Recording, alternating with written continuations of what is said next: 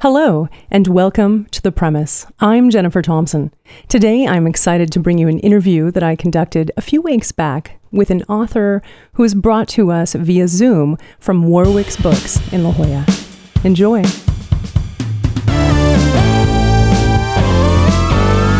Hi, Charles. How are you?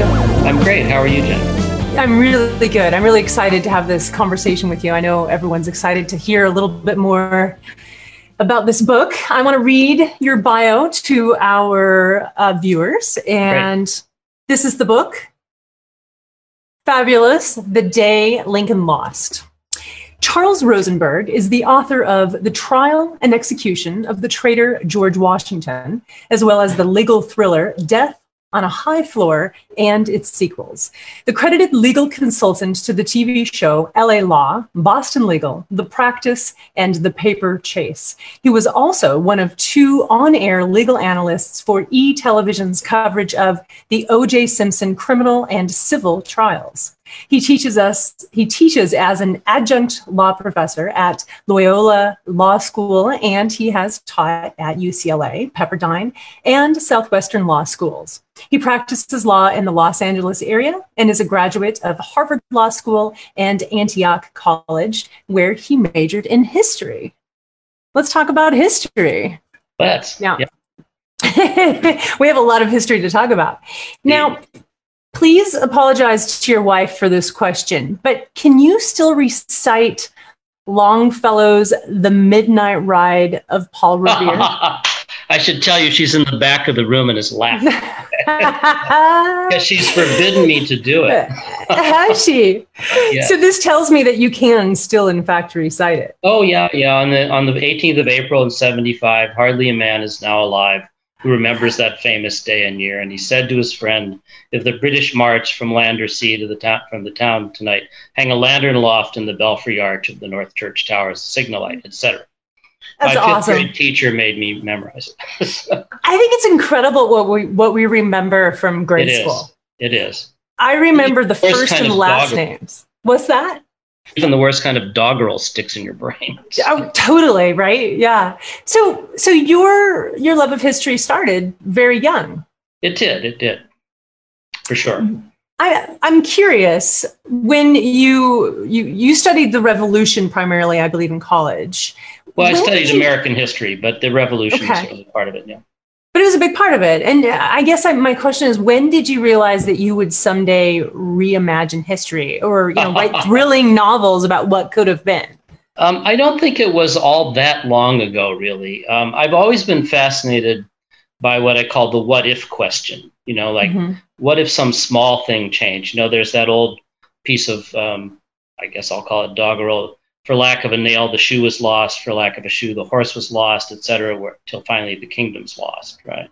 Yeah. And yeah. I've always been fascinated by how little things can change things. For example, if you take the uh, 2016 election, whether you liked Hillary Clinton or didn't like her, or voted for her, or didn't vote for her, um, who would have predicted two years before, when she was widely expected to win, that the events in Benghazi which are a tragedy for the people there. But I think when the diplomatic history of the United States is written, it's not going to be a big chapter.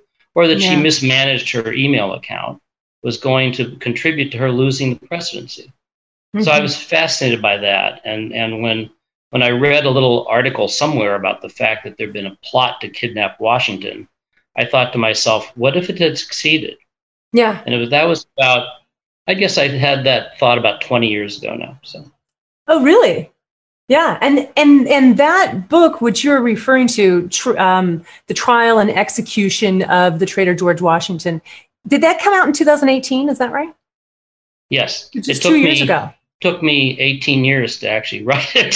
so, well, I mean, my gosh, the amount of history that went in to this book I can only imagine it, that it would take a long time just to bring all the pieces together. And yeah. you know, I'm fascinated. I mean, you must have so much fun researching these these characters. You know, because because not only are you writing facts, but you're developing relationships. And I mean, I think that's one of the things you're really known for is character development and relationships. But it happens to be placed in our history with small changes. Well, with I'm- small changes that have big consequences sometimes. Yeah. Right, right. Yeah. How much fun is that? Perfect fun. You know, you can just sit there and imagine what would have happened. And, and once you get over the fear of putting words in the mouth of someone like George Washington or Abraham Lincoln, then you Mhm. can have a great great deal of fun with it. But frankly, there's a bit of fear in doing that for this first time because they're well-known characters, and if Sure. you get it wrong, uh, people are going to notice. I mean, I don't know if anybody really knows what George Washington was truly like, or most people anyway. But they have they believe they do, and so Mhm. yeah, and Lincoln is even more so because we've heard so many of his speeches and words and so forth. Mhm. So it's it's uh, it's a bit intimidating to uh, to give it a try. But once you get rolling on it, then it's okay. So I, I can imagine. You really depict Lincoln as this very affable, very easygoing, and very funny man. And I'm curious, like, how many biographies have you read about Lincoln, and how much did you know about Lincoln before you started writing this book? well, I started uh, the first book I ever read about um, about Lincoln was uh, when I was in grade school. There was a series of books called landmark books. Uh, and I read the biography of Lincoln in that landmark book. They were biographies for kids of famous people. And it sort of went on from there. And then in college, I read a lot of Lincoln biographies. And then I read, after college, what are considered kind of the, the reigning Lincoln works, like David Donald's one volume uh, biography of Lincoln and a lot of others. And, and for this book in particular, I read some things I'd never read before Hmm. because I knew a lot about the Civil War and I knew a lot about Lincoln, but I didn't really know a lot about the election of 1860. I Hmm. think American history is viewed as, and Lincoln won the election, and then we moved on and had a civil war. But I don't Right. think a lot of people know a lot about the election. Like, for example, he had three opponents. You know, Mhm. so I learned a lot about the election. Yeah. I mean, you know, there's so much that was different back then. And so I found it very fascinating, just all the little facts. And I assume they're facts. I think that's one of the things with historical fiction is the facts have to be true in terms of how things worked. Or is that untrue? Do you can you make up stuff to add to your plotline? yeah, you can make up stuff, but you have to be careful about what you make up. Hmm. You know, it has to be plausible what you Got make it. up.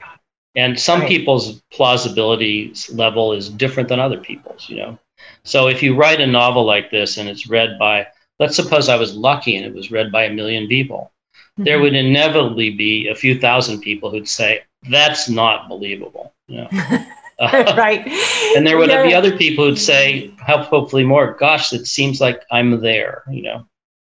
Well, I kept thinking, oh, yeah, this could totally happen. Absolutely. Yeah. And I can't help but relate it to how that could happen today. And, you know, in a lot of the ways ar- around the abolitionists and, and people's perceptions and viewpoints and, and, you know, not wanting things to change too quickly for fear of what that would happen to the economy. And, you know, so all of those things, I mean, that's a lot to manage and develop a book like this. And, and it's a, it's a fairly thick book. So Yeah. how long did it take you to write this book?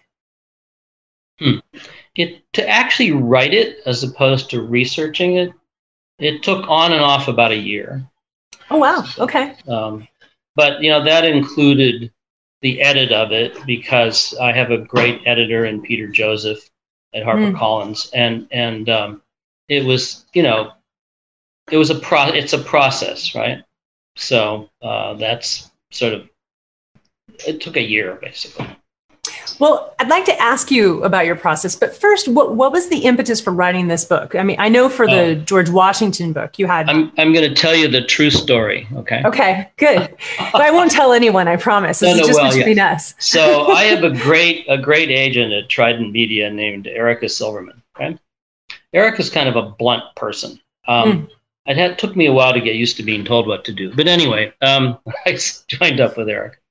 So I had written uh, the George Washington novel, you know, Trial and Execution, and I was in Erica's office in New York, and she said to me, it had not yet been published. You know, I think this book that you just wrote is really terrific, and I think you've got another alternative history in you somewhere. And I said, you know, I, I can't currently think of one. And she said, well, go think of one. What's as attractive as no big deal. Uh, go think of one. So um, my wife could tell you I came home to Los Angeles. I said, well, okay, I got to think of one. But the truth is, I'd always been interested in the Civil War. And I, you know, there are a million novels about the Civil War. You could start with, uh, you know, The Red Badge of Courage and move forward to Cold Mountain and so forth. There are probably hundreds of them. Mm-hmm. But I don't think there are really a lot of novels set in the 1850s or in the, the election of 1860. Yeah. Um, so I thought, well, maybe I'll do something about that. And I, I, just did what I usually do, which is I was reading a bunch of books about it. And I was reading a book, I think its title was 1860. It was about the politics of 1860, what was going on. And I'm reading along, and um, there's a line in it that says, and there was a meeting, and the famous, famous uh, abolitionist Abby Kelley was there. Hmm. And I actually said out loud, Who? Okay. Right. because I know a fair amount about about the abolition movement, and I had never ever heard of her. Okay. Mm. So I went and looked her up, and it turned out she was a, a person who was seriously famous at the time, who has largely disappeared from popular memory. She was what was referred to as a radical abolitionist. Mm-hmm. Uh, she thought, for example, that the southern states should just go.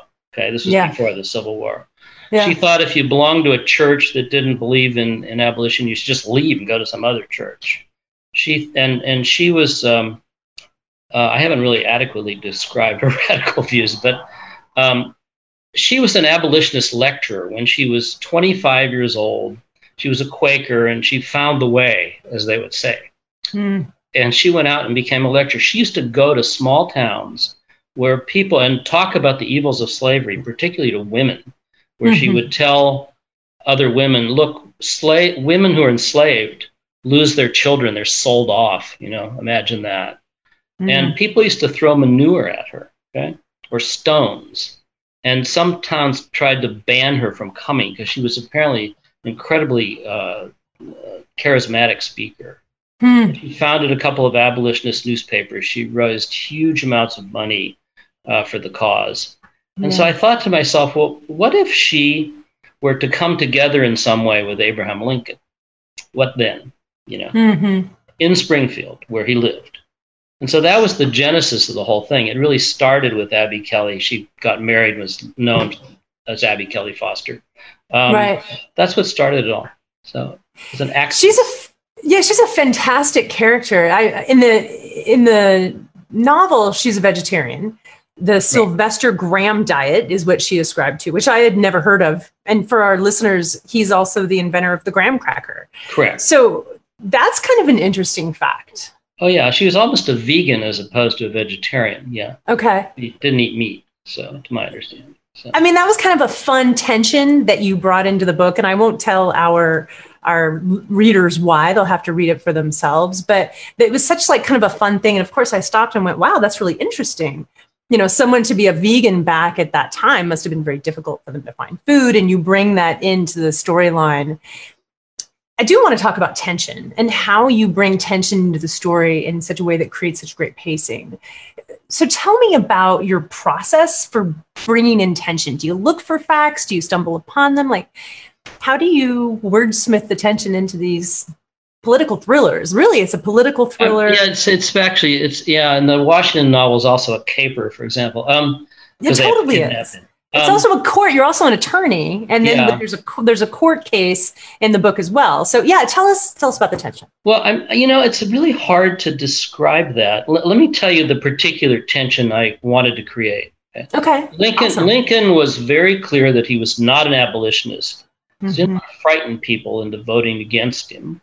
Yeah. Um, but he said slavery was evil, and he didn't want it to expand into the territories, uh, the uh, which hadn't yet become states. And he was he was walking a very thin line on that, right?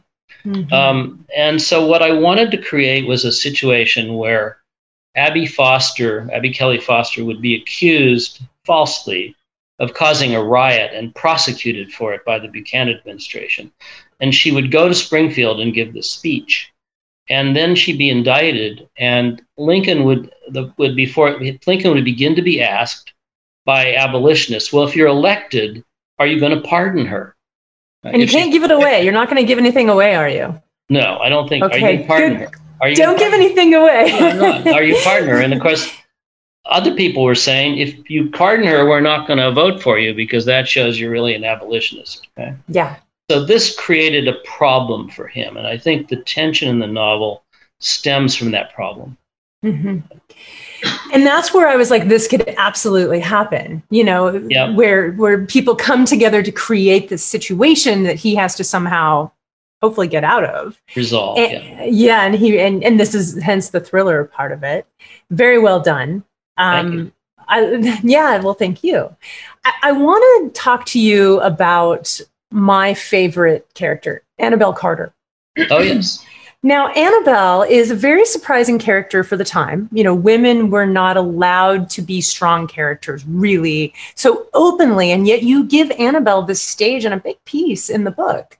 Talk to us about making that decision and, and you know how how that fit into the time and fit into creating the tension. Right. Well, I read somewhere that the detective she went to work for, um, who was famous, um, hired women detectives in the 1850s. Really? And I just it was just a little thing that I read. Well, I'm going to come to that. And and so I thought, okay, well, why don't I create a woman? I, I wanted to have both strong male characters and strong female characters. And part of the problem with writing novels set in that time period is there were lots of strong women, but they're not necessarily famous as characters in uh, in history. Mhm. And so it seemed to me that she could uh, help look for the uh, enslaved girl who had escaped, right?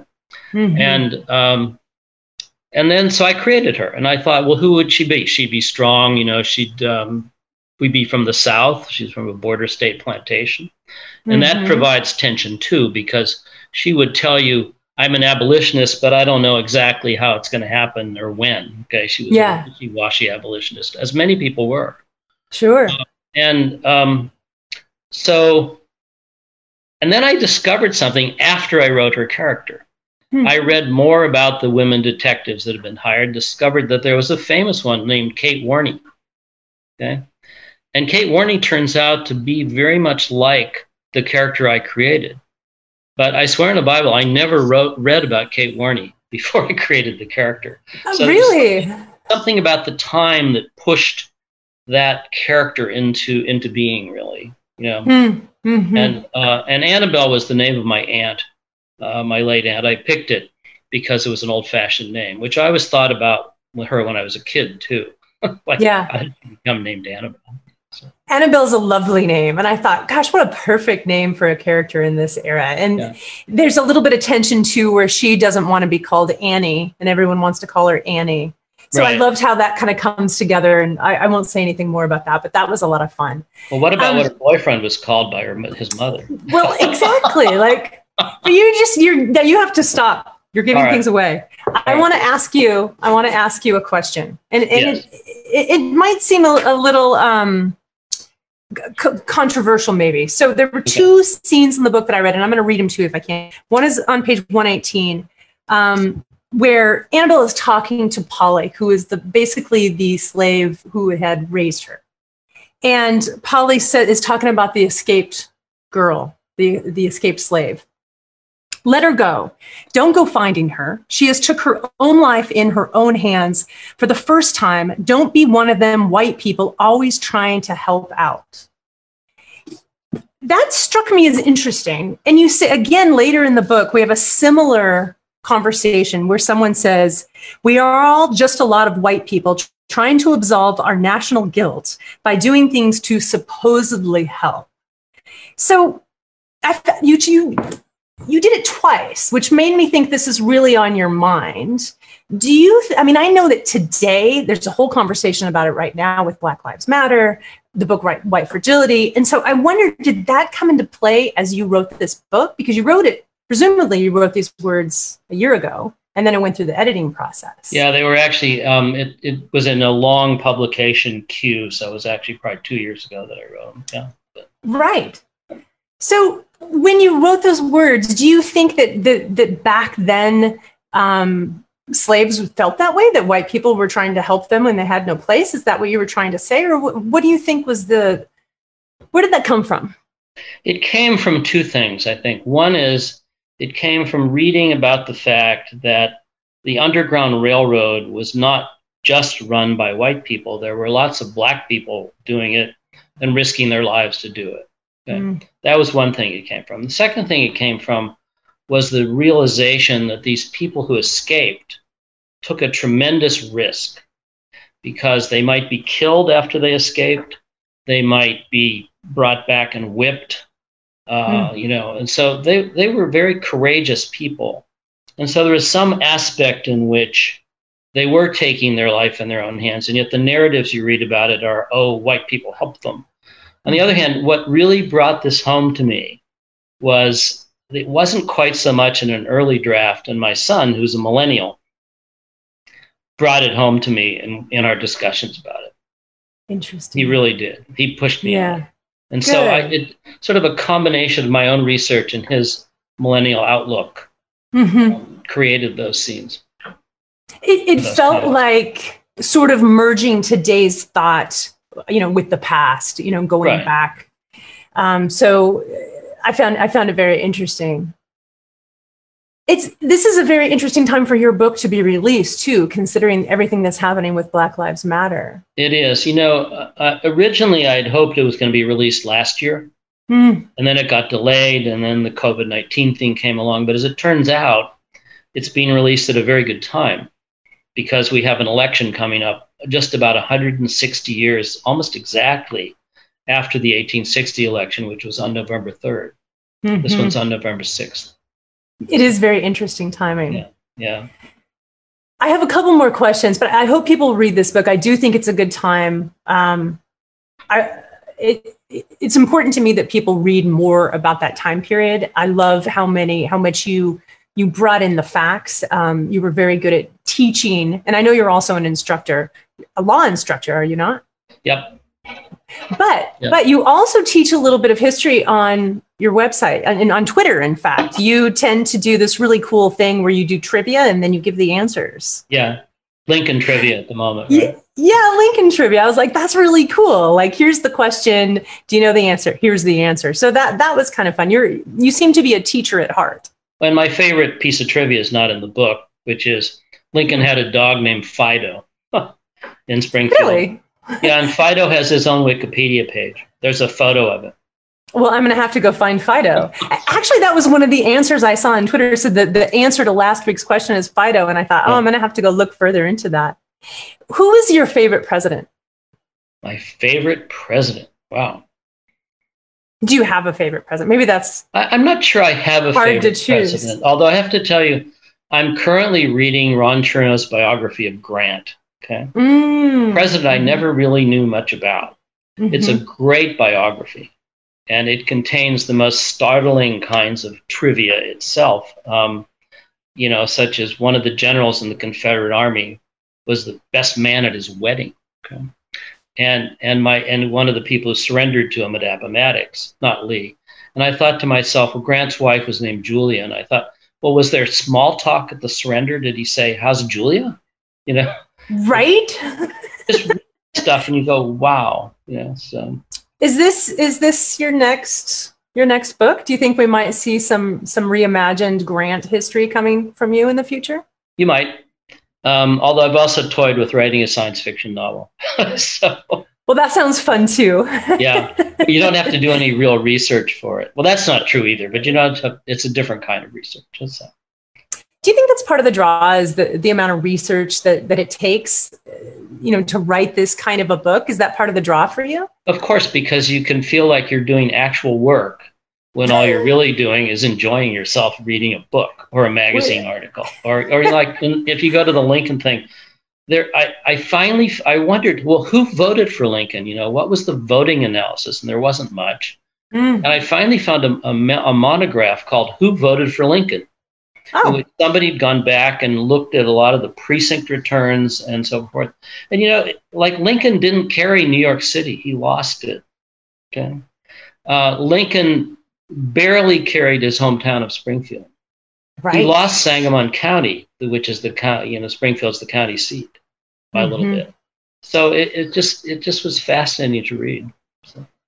It is well, and I love the fact that you know we get to learn so much about history. But the other thing is that it asks a lot of questions that make me, as someone who is very interested in the presidents and history, want to go and read some more of that. In fact, I did buy that Grant book recently.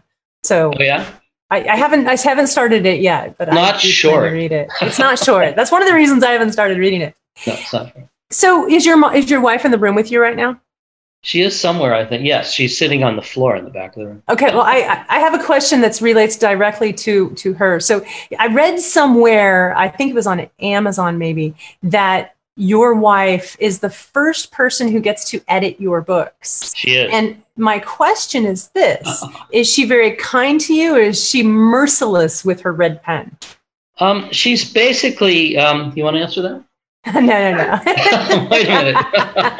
she's not dressed for this. Okay. I don't know if you can see me. She's on crawling. on her. Okay, I'm here. Um, it goes this way. Chuck, you need to change this part A by doing X, this part B by doing Y, and this part C by doing Z. And he goes, No, I'm finished with this chapter. I don't want to change it. I worked on it for a week. Go away. He comes back an hour later. He's changed A the way I suggested. He changed B a much better way than I ever could have thought of. And C, he's kept exactly the same. Yeah. That's the So, generic way it works. yeah. so she's That's read awesome. it kind of chapter by chapter. as it- as it comes out. Having someone on your side who to read that before it goes out that must be helpful. Uh, is she also a history buff like you, or is she going mostly for character development? Do you think? Um, she, yeah, she is. In fact, she writes um, uh, fake biography novellas, like My Hmm. Story by Helen of Troy. Mm, that's very. That sounds very interesting too. That's a whole nother conversation. So she, she's interested in history too, but she's also a mathematician. She taught high school math for many years. Very cool. So you're both teachers at heart. Yep. I want to ask you. We're almost out of time, but I want to ask you one more question. You, you're credited as the legal script consultant to three primetime television shows: L.A. Law, The Practice, and Boston Legal, as well as the TV show The Paper Chase. I, how did you get that gig? Kind of by accident, uh, long ago, I was teaching at um, at the UCLA Law School as a professor, full time professor at the time, uh, as a visitor from practice.